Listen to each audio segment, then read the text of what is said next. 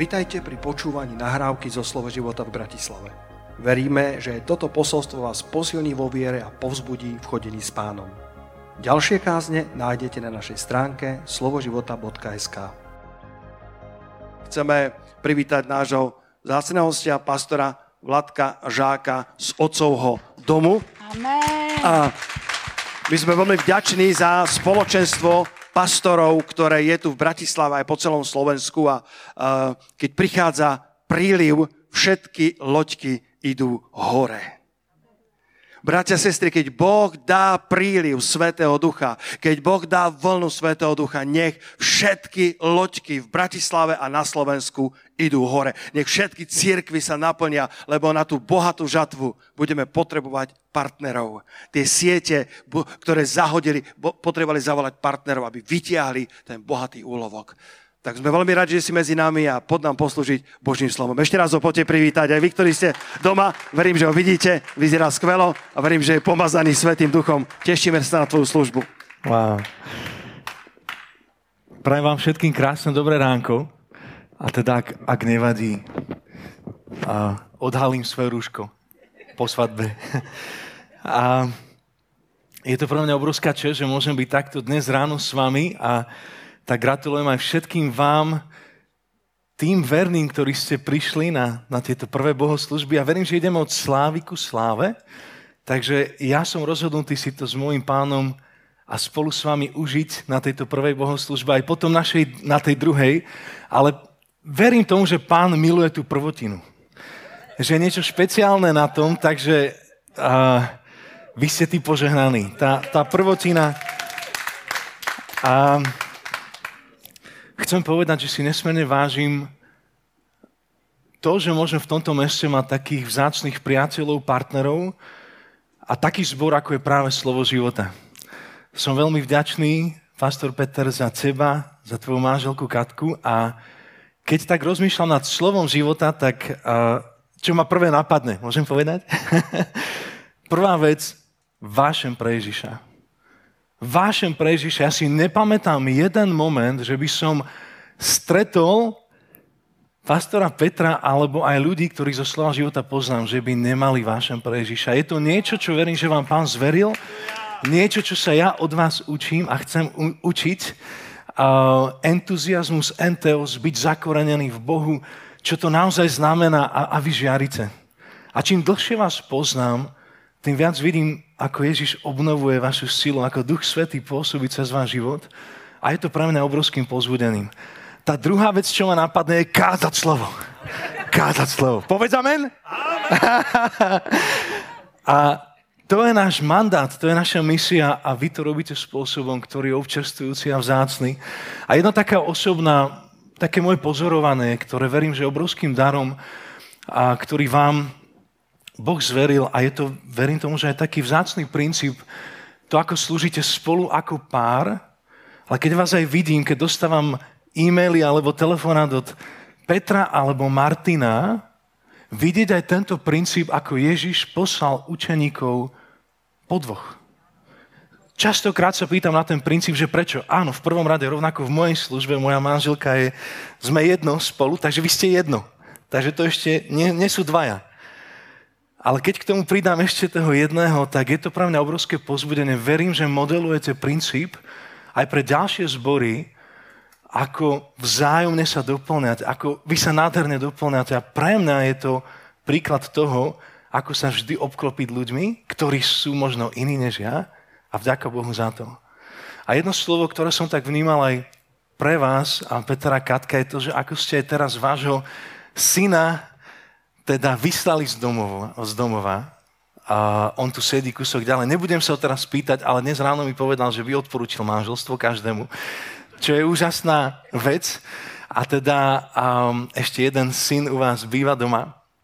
Tak len som vnímal, že pán vidí ten priestor, ktorý aj tu vzniká a pripravuje si ďalších a ďalších duchovných synov a céry, ktorých vám túži zveriť, ktorých budete môcť ovplyvniť viesť vašim otcovským a materinským pomazaným.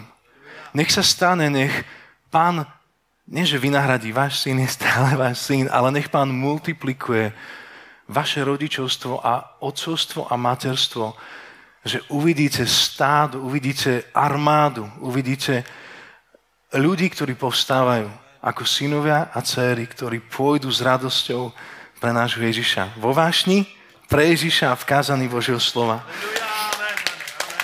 A ja vám niečo krátko poviem o sebe, aby som si a, pozrel môj čas.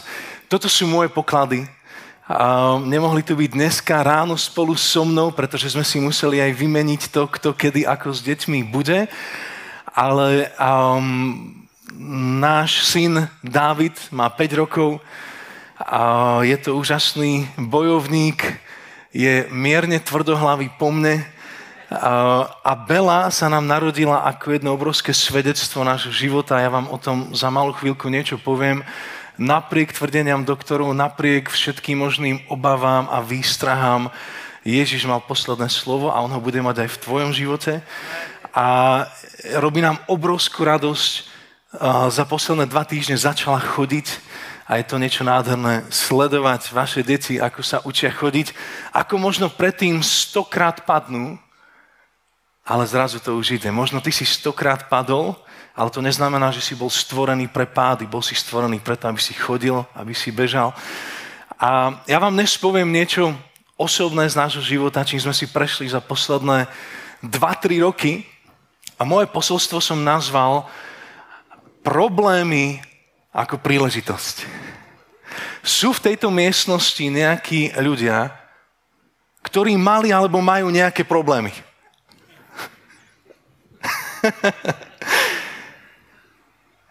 Verím tomu, že obdobie, do ktorého vchádzame, zo sebou prinesie problémy a bude na tebe a na mne, ako sa na ne budeme pozerať. Ja som spravil jedno rozhodnutie vo viere v môjho Krista a to je to, že všetko, čo náš svet, média a všetci okolo mňa môžu vidieť ako problém, ja sa budem učiť vidieť ako príležitosť. Um, jedno slovo, ktoré nás za to naše možno aj problémové obdobie nesmierne povzbudzovalo a stalo sa takým našim heslom a zároveň pozbudením, ktoré vám chcem na úvod odozdať, je z 2. Korintianov 4.7, kde je napísané, tento poklad máme pravda v hlinených nádobách. My sme hlinené nádoby. Za posledné posledné obdobie dvoch a pol rokov som si uvedomil, ako nesmierne krehký sme my ako ľudia. Krehký neznamená niečo negatívne, pretože to nikdy nebolo o nás ani o našej sile. Ja sa s vami dnes pochválim svojimi slabosťami, preto aby Ježiš mohol byť vyvýšený. Pretože ďalej to pokračuje, preto je v hlinených nádobách, aby sa ukázalo, že tá prenesmierna moc je z Boha a nie je z nás. Keby ste sa ma spýtali, ako sa máme, máme sa vynikajúco. Každý deň s mojou manželkou ďakujeme Otcovi svetil za každý úžasný dar, ktorý pramení priamo z Neho. Naše srdce je plné vďačnosti, plné radosti, plné nádeje, plné viery, keď sa pozeráme dopredu. Keď sa pozriem dozadu na obdobie, ktoré máme za sebou, tak keď sa ma niekedy ľudia spýtajú, by som to zhrnul v jednej vete, mali sme pocit, ako by nás v priebehu dva, dva a pol rokov prešiel dvakrát párny valec. Zažil si niekedy obdobie, že ťa, si mal pocit, že ťa prešiel párny valec. A, a niečo z toho s vami dnes pozdielam, ale najprv sme si prešli jednou obrovskou osobnou skúškou v našom živote. A to bolo to, keď sme 1. decembra 2017 pochovali nášho druhorodeného syna, ktorý sa narodil s tým, že mu nebylo srdce. Bola to nesmierne ťažká skúška pre nás ako rodinu, pre nás ako manželov a potom ten proces, ktorý nasledoval, rôzne zdravotné komplikácie a tak ďalej. Preto keď som vám dnes ukázal našu cerku Belu, ktorá sa narodila o nejaký čas neskôr a je to obrovské svedectvo. A ten druhý párny valec sme nezažili len my osobne ako rodina, ale zažili sme ho ako celé spoločenstvo. Zažili sme ho ako celý zbor a niektorí ste to možno sledovali, videli nejako z diálky, ale mali sme pocit, ako by naozaj nepriateľ sa rozhodol dať si nás na terč a zautočiť aj tými tragickými okolnostiami z novembra minulého roku. a keď jedna z Božích dcer bola, bol jej odobratý život a, a my sme sa ocitli pod takým veľmi zvláštnym hľadáčikom bulváru a nebolo to nič príjemné, ale dnes tu stojím pred vami, preto aby som vám povedal jednu vec. Boh nás nielenže cez to previedol, ale dnes sme silnejší, zapálenejší, prepálenejší než kedykoľvek predtým. Nestojím pred vami. Svet to hovorí slovami, že čo ťa nezabije, to ťa posilní. Biblia to vysvetľuje slovami, že všetko pôsobí na dobre. To neznamená, že všetko, čo sa stane, je dobré. Absolútne nie. Veľa vecí, ktoré sa dejú, nemajú s Božou volou absolútne nič spoločné. Ale ja viem jednu vec a to je to, že všetko, všetko pôsobí na dobre pre tých, ktorí ho milujú. To, čo ma povzbudzovalo v tých ťažkých časoch, keď sme ako zbor zažívali a možno také tlaky z jednej druhej strany, bolo uvedomenie si toho, čím prechádzali prví učeníci od počiatku toho, ako bola církev vyslaná do sveta. Viem, že v tomto verše je dobre známe veľké poverenie. Ísť do celého sveta, činiť mu učeníkov všetky národy. Ale poviem vám pravdu, že napriek tomu, že Duch Svetý zostúpil na deň letníc a 3000 duší bolo naplnených Duchom Svetým pokrstených, nemali nikde naponáhlo. Dokonca čítame o tom, že ešte stále trvalo nejaký čas, kým my naozaj si ľudia uvedomili, že my tu nie sme sami pre seba. My sme tu preto, aby táto dobrá, radostná zväzť sa mohla šíriť ďalej. A to, čo z pohľadu sveta sa mohlo zdať ako to najhoršie, čo sa prvej cirkvi mohlo udiať, si Boh obrátil na to, aby rozpílil a vyslal Božie deti do sveta do posledných končín. To, o čom hovorím, sa odohralo um, 19. júla roku 64, nie 1964. V tom čase vládol jeden cisár Nero, ktorý nenávidel kresťanov, robil si z nich verejný výsmech. A bolo to v tento deň, kedy celý Rím a postihol jeden obrovský požiar, kedy a 9 zo 14 okresov zhorelo. Do toho všetkého ti chcem povedať, že už v tom čase kresťania neboli zrovna tí najobľúbenejší v starovekom Ríme. Poviem ti zo pár vecí a povedz mi, keď si porovnáme náš život s ich životom, že kto bol na tom možno horšie. Jedna z vecí, ktorá sa stala, bolo to, hoci za tým boli politické veci, bolo to, že císar začal túto vinu za ten požiar postupne presúvať a poukazovať na kresťanov. A to viedlo ešte k väčším skúškam a problémom a prenasledovaniu prvej cirkvi.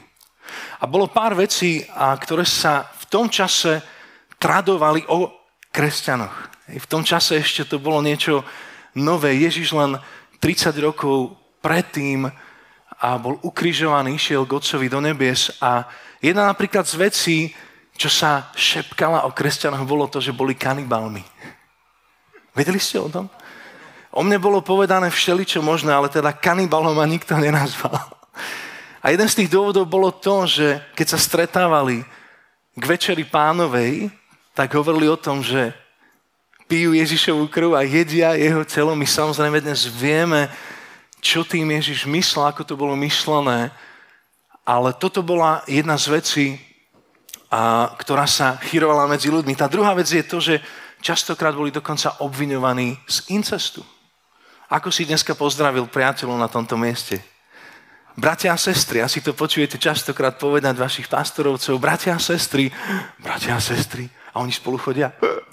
To je problém. Tá ďalšia vec bola to, že náboženskými ľuďmi, a rozumie, keď hovorím náboženskými ľuďmi, tí, ktorí uznávali iných bohov. My vieme, že v tom čase grécka mytológia, uznávanie rôznych bohov a toto všetko už zasiahla aj, aj celú rímsku ríšu a rozšírila sa z tej malej Ázie aj sem. A prví kresťania boli obviňovaní z narúšania tradícií a chrámového uctievania. Takže po celej vtedajšej rímskej ríši, a obzvlášť v Malej Ázii, boli ukazované prsty na prvých kresťanov, že oni nám tu narúšajú naše tradície. Cítili ste sa tak niekedy, že narúšame tradície, ktoré možno Ježiš nikdy nepriniesol, ktoré skôr a prinieslo náboženstvo. Tá ďalšia vec bola to, že im boli dokonca pripisované prírodné katastrofy, lebo sa odmietali kláňať všetkým tým Bohom. Hej? Bohu slnka, Bohu hromu, Bohu vody, Bohu žatvy, Bohu prírody a všetkým tým božstvám. A zrazu tu máme skupinu ľudí, ktorí si spôsobujú problémy tým, že nie sú ochotní pokloniť sa.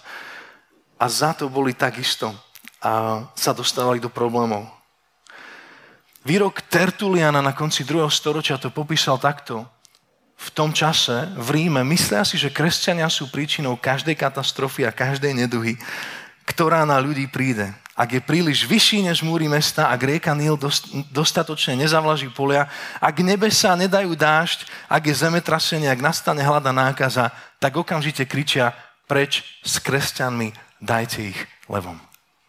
Tertulian v druhom storočí. Ešte stále si myslíme, že naše problémy sú tie najväčšie? Chcem ti povedať, že dnes vieme, že denne zomrie 11 ľudí kvôli svojej viere. Celosvetovo v krajinách, ako je Severná Korea, Afganistan, Somálsko, Libia, Pakistan, Sudán, Jemen, Irán, India a niektoré ďalšie, denne 11 ľudí za takéto stretnutie, za vyznanie a prehlásenie toho, že Ježiš je Pán a Boh má jediného syna a tým je Ježiš Kristus, platia svojim životom. To, o čo sa snažím, je dostať náš pohľad do perspektívy. Pretože verím tomu, že to, čo dnes vidíme možno ako problém, Boh vidí ako príležitosť. A chcem vám prečítať náš text a z mojej obľúbenej knihy Filipenom z prvej kapitoly. A máte radi list Filipenom? List Filipenom je zaujímavý tým, že hovorí veľa o radosti. Jedna z vecí, na ktorú nás Duch Svetý neustále upozorňoval tým jeho nádherným spôsobom, nie že no, no, no, alebo toto musíš, ale nikdy nezabudni a nedovol nikomu a ničomu, aby ti ukradol tvoju radosť, ktorá je tvojou silou. List Rímanom je známy tým, že slovo radosť a pripomínam vám, a znovu, keby ste zabudli, vás napomínam, ak existuje dobré napomenutie pre Božie deti v týchto časoch, je to radujte sa Nezabudnite sa radovať. Nie kvôli okolnostiam, nie preto, že wow, všetko ide dobrým smerom a korona ustupuje. Nie. Radujeme sa, pretože radosť hospodinová je našou silou a je jediným spôsobom, ako sa cez toto obdobie dostaneme tak, aby sme ním prešli ešte silnejší a ešte víťaznejší, než sme do neho vstupovali. Veríš tomu? Pre mňa je radosť tak dôležitá téma, že diabol na ňu útočil nesmierne dlho. A dnes pred vami stojím ako človek, ktorý vie, že aké by čokoľvek sa stalo, ja si nenechám ukradnúť jeho radosť, ktorá je a bude mojou silou. V liste Filipenom slovo radosť a pozbudenie k radosti nachádzame až 16 krát. A povieš si, wow, Pavel sa mal asi veľmi dobre. Asi mu bolo tak dobre, sedel niekde na pláži pri stredozemnom mori, ako dobre možno stroskotal, ale akože ostal tam na nejakom ostrovčeku a proste si to tak predstavujeme. Ja ti chcem povedať, že list Filipanom bol napísaný, hádaj odkiaľ? Z väzenia. To, kde to väzenie bolo, či v Ríme, podľa mnohých vykladačov písma, alebo niekde inde, podľa N.T.H. Wrighta a niektorých iných, teraz nie je podstatné.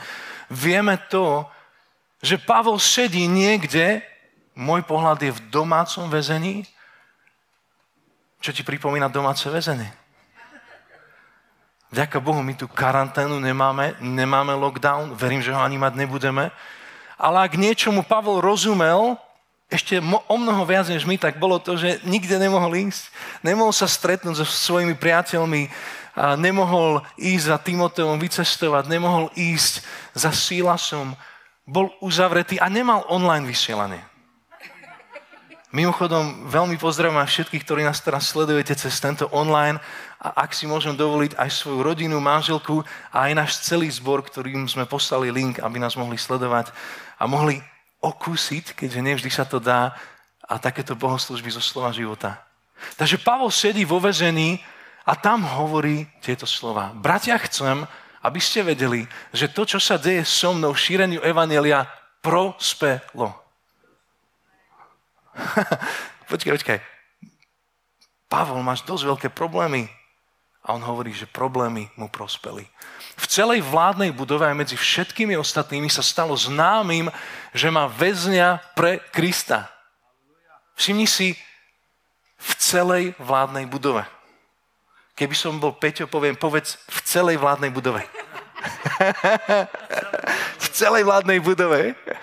Aj medzi všetkými ostatnými sa stalo známym, že má väzňa pre Krista. A čo bol výsledok a ovocie Pavlových problémov je to, že mnohí z bratov v pánovi, posilnení mojimi putami, v dôvere zrazu ešte odvážnejšie a bez strachu hlásajú Božie slovo. Wow, to je perspektíva. Problémy ako príležitosť. A potom pokračuje ďalej, keď si niekedy myslíme, že my rozumieme motivom ľudských srdc, počuť, čo o nich povedal Pavol. Niektorí síce ohlasujú Krista zo závisti a neznášanlivosti. On hovorí, OK, ale iní s dobrým úmyslom. Jedni to robia z lásky, lebo vedia, že som tu na obranu Evanelia. Iní však ohlasujú Krista z hašterivosti, neúprimné, lebo si myslia, že mi v mojich putách spôsobia bolesť. Ak jedna z vecí, za ktorú sa modlím, a som nesmierne vďačný, že tu v Bratislave môžeme žiť ako pastoria spoločenstva v hľadaní jednoty a úcty jedným voči, druhými, voči druhým. Vo svete existuje súperivosť a súťaživosť. V Božom kráľovstve existuje spolupráca a jednota. My sme všetci ovečkami jeho pastvy. A on má jednu církev a jedno telo. Jeden celosvetový zbor svojich svetých, vyvolených bez ohľadu na to, do, kam chodia, do akej budovy, kde sa stretávajú. Ale v tom čase zápasili s niečím takýmto. Niektorí sa snažili Pavla predbiehať akokoľvek, ale on, on hovorí, a čo na tom? Len nech sa akýmkoľvek spôsobom, či náko alebo úprimne zvestuje Kristus. A z toho sa teším a tešiť sa aj budem. Takže Pavel, ty sedíš vo vezení, nepravom, si tam zamknutý v domácej karanténe. Ešte počuješ o ľuďoch, ktorí sa snažia teraz zobrať tvoje miesto a ty mi hovoríš, že sa tešíš z toho, lebo sa zvestuje Kristus. Ja sa chcem učiť od Pavla mať takú perspektívu, ako mal on. Tá prvá vec, ktorú vám dnes chcem odozdať, a bolo to také zjavenie aj nášho života, ktoré sme si museli prežiť na vlastnej koži. Je to, že tie najťažšie skúšky života sú v skutočnosti diálnicou pre evanelium. Tie najťažšie skúšky, ktorými teraz prechádzaš, ak dovolíš Ježišovi byť naplno tým, kým je a Duchu Svetom, aby bol tvojim pomocníkom, tešiteľom, Boh už teraz vidí ako diálnicu pre evanelium. Keď som bol mladší, myslel som si, že sú to moje talenty a dary, ktoré sú pre Boha dôležité. Moje povolanie, moje schopnosti, to, čo mu viem ponúknuť. Dnes ti chcem povedať, že to, čo vidím ako jeden z najvzácnejších mostov služby ľuďom, ako tú diálnicu pre evanelium, boli častokrát práve skúšky a bolesť, ktorú sme si prešli. Nie, nikdy by som si ju nevybral, nikdy by som si ju nevyžiadal, ale dnes vieme, že ľudia sa vedia ďaleko viac stotožniť s Kristom v tebe, ktorý ťa previedol aj cez tie ťažké problémy a skúšky, než s tvojimi múdrymi radami, teológiami a peknými slovami. Chcem ťa pozbudiť, aby si sa dnes pozrel z očí do očí na oblasť, ktorá v tvojom živote bolí niečo, čo ťa bolí, niečo, čo možno o tom nevie človek, ktorý vedľa teba teraz sedí, ale chcem ti povedať, že Boh si túži zobrať práve tú oblasť, ktorú, ktorá bolí. Ten problém, ktorý máš pocit, že je väčší než ty sám a obrátiť si to ako príležitosť pre hlásanie Krista a jeho nádeje. Mohol by som hovoriť desiatky a desiatky príbehov, kedy aj po tej prvej skúsenosti, ktorá sa nám stala, zrazu človek začne vnímať bolesť ľudí inak. Veríte v to, že Ježíš je schopný činiť divia zázraky aj dnes? Ja som absolútne presvedčený o tom, že on je ten istý včera, dnes i na veky. A že ak by sme sa nemodlili za chorých, ak by sme ich nemazali olejom, ak by sme neverili v jeho zázračný dotyk, stávame sa nevernými voči jeho slovu. Ale jedna lekcia, ktorú som sa naučil, je to, že Boh nezverí svoju moc ľuďom, ktorí nie sú ochotní znášať bolesť s tými, ktorí trpia. Boha nezaujíma moja túžba činiť divia zázraky, pokiaľ mňa nezaujíma jeho súcit a zlomenosť pre ľudí, ktorí vokom mňa trpia. A jedna z vecí, ku ktorej sa snažím viesť aj ľudí medzi nami v Otcovom dome, je to, že im hovorím, že pokiaľ nie sme ochotní byť namočení v bolesti a ťažkostiach ľudí, nikdy ich neprebrať na seba, aby radosť pánova ostávala našou silou, ale vstúpiť do ich situácie, vstúpiť do ich bolesti, obávam sa, že pán nám nezverí svoju moc priniesť divia zázraky. Po tých tragických udalostiach a z novembra a decembra 2017 nám Boh otvoril úplne nové dvere. Desiatky a desiatky párov, ľudí, rodín, stretnutí, potom aj cez YouTube podcasty a veci, ktoré sme začali robiť, ľudí neveriacich, hľadajúcich úplne mimo našich kruhov, ktorí nám začali vylievať svoje srdce, buď preto, že prišli o dieťa, alebo zažili potrat, alebo prešli si niečím ťažkým a my sme zrazu videli, ako Boh otvára dvere aj cez našu bolesť, aj cez naše ťažkosti, preto aby jeho slovo a nádej mohla byť zvestovaná ďalej. Pozbudzujem ťa, skús vidieť aj tie ťažké skúšky a problémy tvojho života a dôverovať Bohu, že On si ich obráti ako diálnicu pre evanelium. Poviem ešte jedno svedectvo, keď sa udiali niektoré tie ťažké veci v novembri, my sme boli práve nasťahovaní nedaleko od miesta, kde žili kedysi aj vaši pastorovci. A, a boli sme tam len pár mesiacov a vtedy prepukli niektoré tie bulvárne krivdy. A zrazu naši susedia, ktorí nás ešte nepoznali, poznali moju tvár, nevedeli, čo sme ako zač. A proste viedlo nás to k odvahe ísť a začať rozhovory, ktoré by normál, za normálnych okolností možno trvali nejaký čas. Chcem povedať, že Boh to zariadil tak, že tí ľudia, ktorí najprv sa zlakli, čo ste to vyzať, čo ste to vyzať, církev a tak ďalej, dnes prídu na návštevu k nám z nášho vchodu, sedia u nás a my môžeme zvestovať Krista, ktorý žije v nás.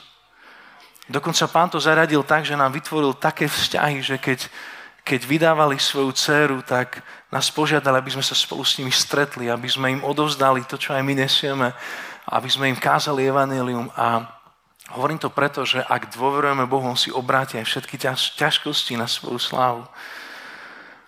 Tá druhá vec je to, že problémy poukazujú na to, kde je náš poklad. Skúšky a problémy poukazujú na to, kde je náš poklad. To je napísané, že mnohí vo vládnej budove by neboli počuli evanilium, ak by Pavol nebol väznený.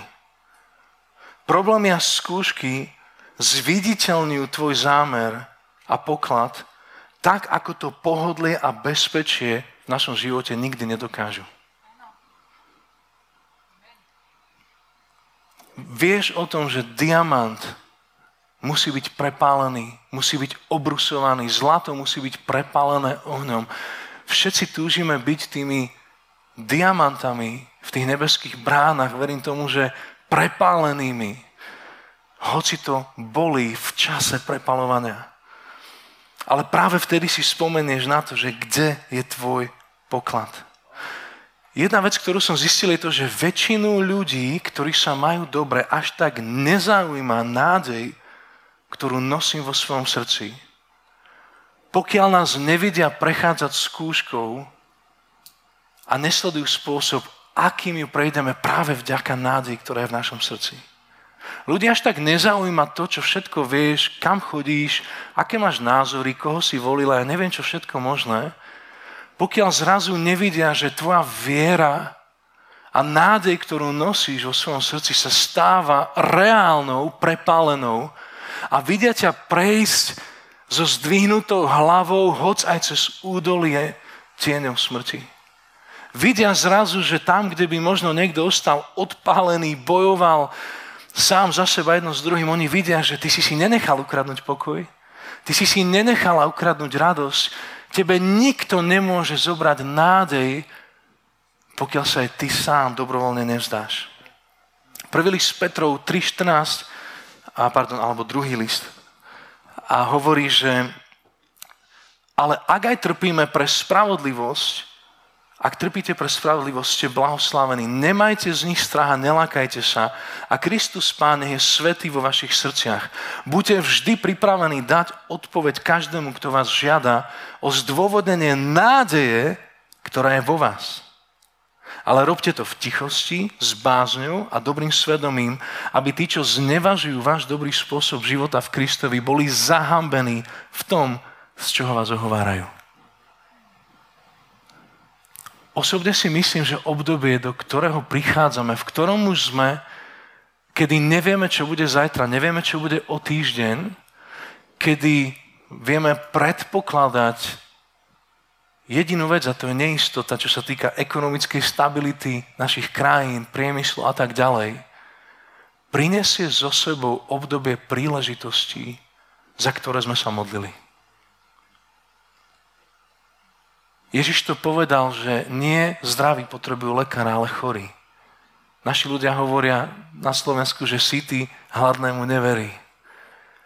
Rovnako ako to bolo pri prvej cirkvi, kedy sa odohrali veci, ktoré nikto nechcel, ale ktoré boli dopustené preto, aby aj prví kresťania išli a začali naozaj brať Ježišové veľké poverenie s plnou vážnosťou Chcem prehlásiť nad nami, že obdobie a dni, do ktorých vstupujeme, budú obrovskou príležitosťou pre každého, kto volá na meno Ježíš. Kto sa spolieha na Neho, koho uholným základným kameňom je jedine On sám. Ako list Židom hovorí, všetkým ešte raz bude otrasené. Ja neviem, či o tomto období teraz Boží slovo hovorí, ale cítime tie otrasy všade vokol nás. Ale chcem ťa pozbudiť k tomu, že to, čo iní uvidia ako problémy, ty vid ako príležitosť. Štatistiky ľudí, ktorí ostávajú uzavretí, izolovaní doma, pri depresii, pri displejoch, v, v, v samote, teda nielen samote, ale osamelí, Tie som pácu príležitosťou pre teba a pre mňa, aby sme jej mohli priniesť Krista. Verím tomu, že to, na čím sa ľudia nezamýšľali, kým tie kolesa života fungovali a kým ten škrečok sa točil tak rýchlo, ako to išlo, kým neboli zastávané, ľudia neboli nútení rozmýšľať nad tým, o čom to celé a kam to speje. A zároveň ako pozbudzujem aj mojich priateľov, aby si dali obrovský pozor a obzvlášť kresťania na všetky možné konšpiračné teórie a všetky možné nepodložené pohľady a, a veci. Chcem ti povedať, že to, čo robíme, je to, že šírme evanilium. Nešírme naše pohľady o tom, čo kto za kým je a jedno s druhým. Šírme evanilium. To je naše poslanie. A to je to, k čomu nás Ježiš povolal. A ten tretí a posledný bod je to, že zatiaľ, čo náš život šepká ľuďom o nádej v čase pohody, kričí. Kričí na nich v čase našich problémov. Tu som dal uh, jednu moju obľúbenú scénu.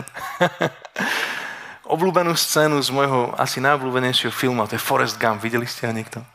Starší film, ale Forrest Gump toho veľa nepovedal.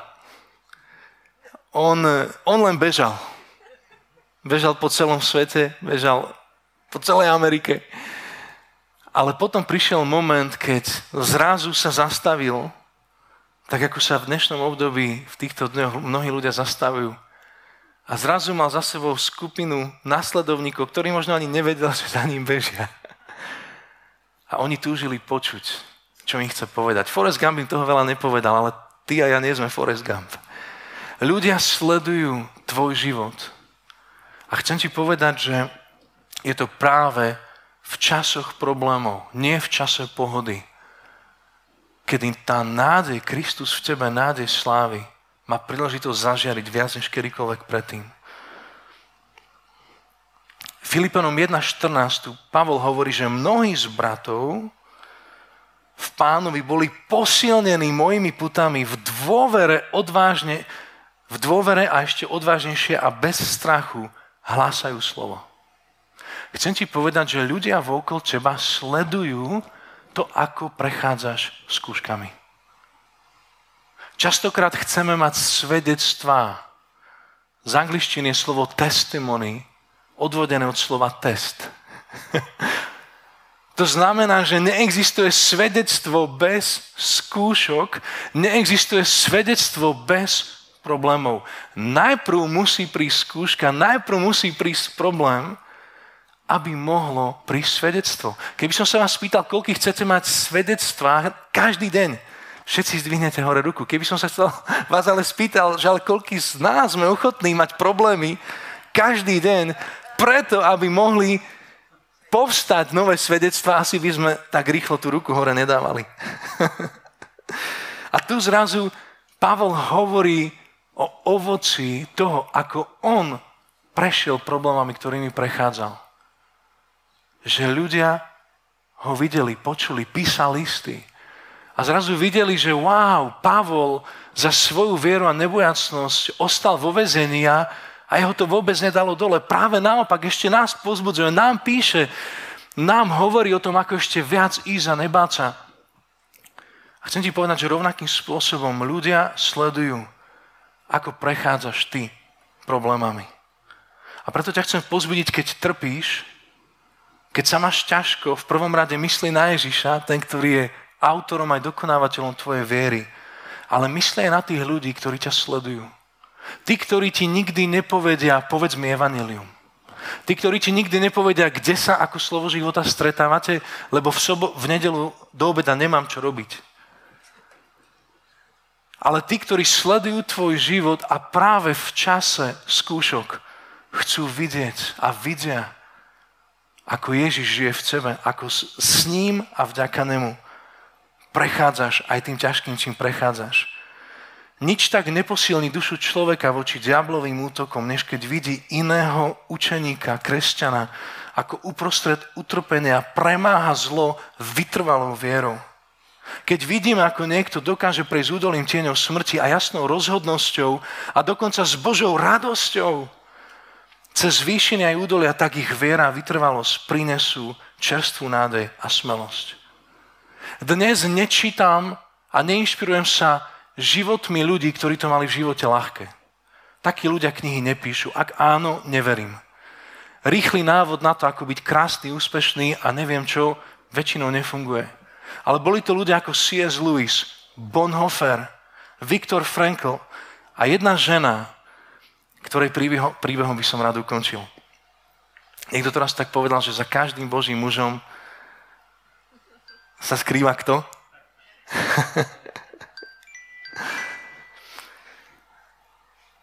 moto môjho života od mojich 17 rokov sú slova, ktoré si napísal Jim Elliot do svojho denníka predtým, než bol zavraždený.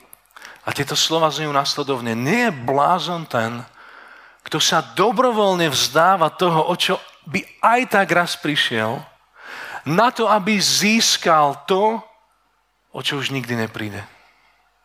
Nie je blázon ten, kto sa dobrovoľne vzdáva veci tohto sveta. Svojho pohodlia, svojej slávy a svojho, svojej predstavy bezproblémového života. Na to, aby získal to väčšné, o čo už nikdy nepríde. Bolo to však až niekoľko rokov neskôr, že som pochopil, že som pochopil um, že bola tu ešte jedna osoba a to bola jeho manželka. Nikdy som jej príbeh predtým nepoznal, nepočul, ale keď som sa ho dopočul, tak ma, sa ma nesmierne dotkol a ovplyvnil môj život. Chcem ti prerozprávať na záver príbeh tohto páru. Elizabeth a Jim Elliot sa vzali na misijnom poli v Ekvádore v roku 1953. O tri roky neskôr bol jej manžel spolu s ďalšími štyrmi mužmi zavraždený kmeňom Huaorany, keď sa im snažili zdieľať evanelium. Niektorí ste možno čítali ich knihy, počuli tento príbeh, videli film um, At the End of the Spear uh, na hrote kopie, neviem, ako sa to v Slovenčine prekladá. Jednoducho uh, štyria muži s ich manželkami, ktorí sa rozhodli vzdať sa svojho pohodlného života v Amerike a ísť na misiu do Ekvádoru. Oni sa tam dokonca zobrali bola to asi svadba niekde v džungli, pár priateľov, opíc a nejaký šalát asi, čo si tam pozbierali. A zobrali sa a teda žili tam tri roky, ale po troch rokoch, práve v čase, keď vychovávali svoju 10-mesačnú cerku, sa Elizabet dozvedá o tom, že jej manžel spolu so svojimi štyrmi priateľmi boli zabití. A tu hovorí Elizabeth svoju reakciu a s odstupom času na to, ako prežívala toto obdobie. A hovorí, Božia prítomnosť, ktorá bola so mnou, nebola Jimovou prítomnosťou. A to bolo strašné uvedomené. Božia prítomnosť nezmenila ani to, že som ostala vdovou. Jimová neprítomnosť ma však vypudila, potlačila a poponáhľala k Bohu, moje nádej a jedinému útočisku. A cez tú skúsenosť som spoznala, kým Boh skutočne je. Zistila som, kým je spôsobom, ktorý by som inak nespoznala. Toto je žena, ktorá len pár rokov predtým pochovala svojho manžela, ostáva so svojou cerkou ktorú vychováva úplne sama.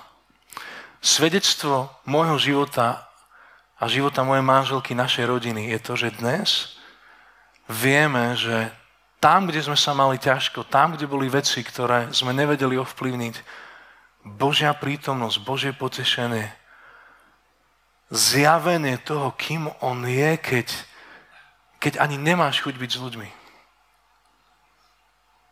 nás oslobodila a naplnila spôsobom, akým to žiaden človek nedokáže.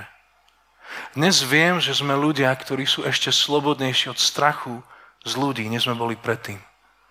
Niekedy, hoci som si myslel, že mi nezáleží na tom, čo o mne ľudia povedia, čo napíšu, dnes viem, kým som v Ježišovi. A ten strach z človeka musel padnúť. Dnes viem, že každá tá oblasť, na ktorú, Ježi, na ktorú diabol zautočil, je príležitosťou pre hlásanie Krista. A poviem vám len jedno svedectvo z pred dvoch týždňov. Presne z toho miesta, kde robíme vodné krsty, a častokrát na jazere Draždiak, ktoré napríklad boli aj použité znovu k diskreditácii toho, kým sme a čo robíme. Sme pred dvoma týždňami krstili ďalších siedmých ľudí.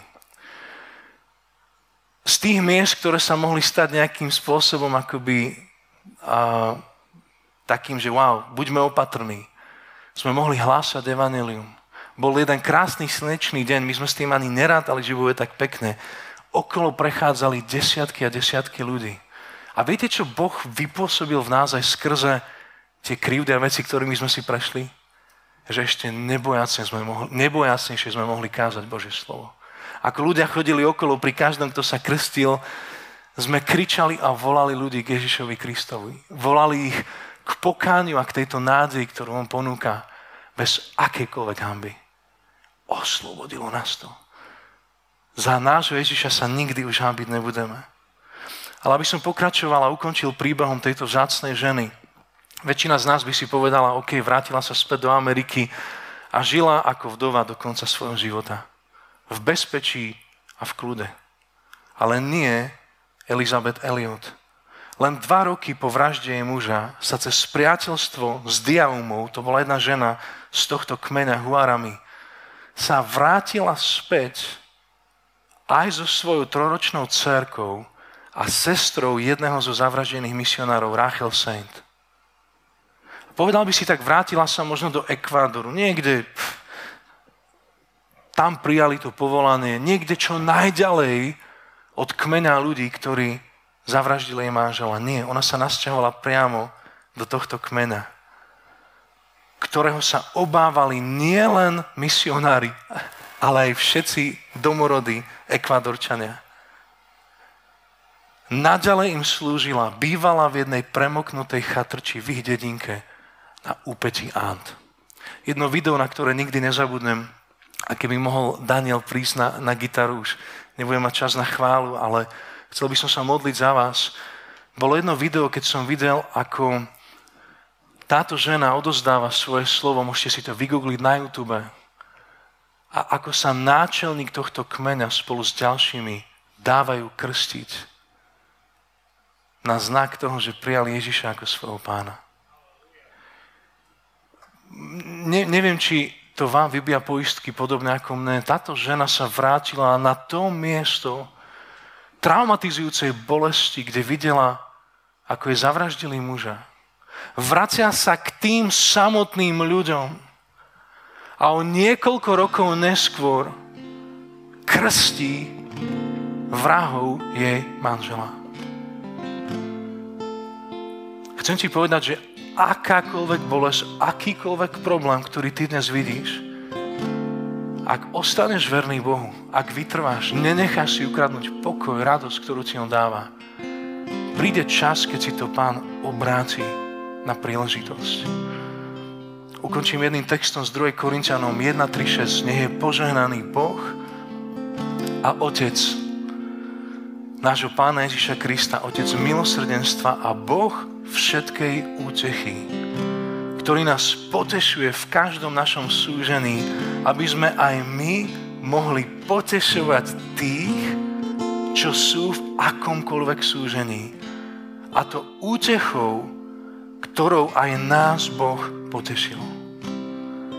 Drahý Duchu Svety, ja sa modlím, aby skrze skrze svoju moc, skrze svoju lásku, ktorá bola vyliata do našich srdc skrze Ducha Svetého, si ty teraz potešil to, čo je tvojim menom, tešiteľ každého jedného, kto zažíva bolesť, zažíva možno problémy, zažíva bezvýchodiskovú situáciu, zažíva akúkoľvek vec, ktorá ho možno dáva dole. Ja sa modlím, aby si ho teraz ty potešil touto útechou z výsosti. A piatý verš hovorí, veď tak ako vo veľkej miere prichádzajú na nás aj Kristové utrpenia, tak sa nám skrze Krista v hojnej miere dostáva a jeho útechy. Hm. Duchu Svety, Ja sa modlím každý, kto je v tejto miestnosti, každý, kto nás sleduje na YouTube, tam doma, kde sú, ja sa modlím, aby teraz tvoja svetá prítomnosť, tvoje objatie, tvoja blízkosť, tvoje potešenie, Pane, prišlo, dotklo sa každého jedného, kto dnes zažíva bolesť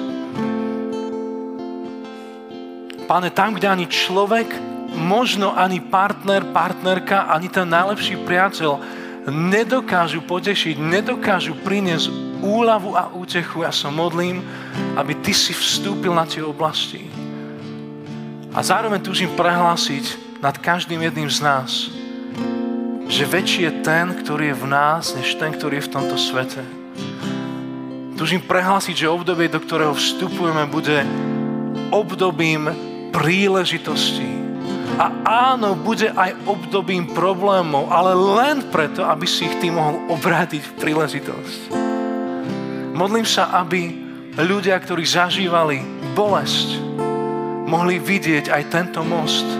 Že to, čo hľadáš, nie sú vždy naše talenty a sila a naše silné stránky, ale to, čo hľadáš, je ochota nášho srdca skloniť sa v súcite k tým, ktorí možno trpia, možno ich to bolí, aby sme ich vedeli potešiť útechou, ktorou Ty tešíš nás.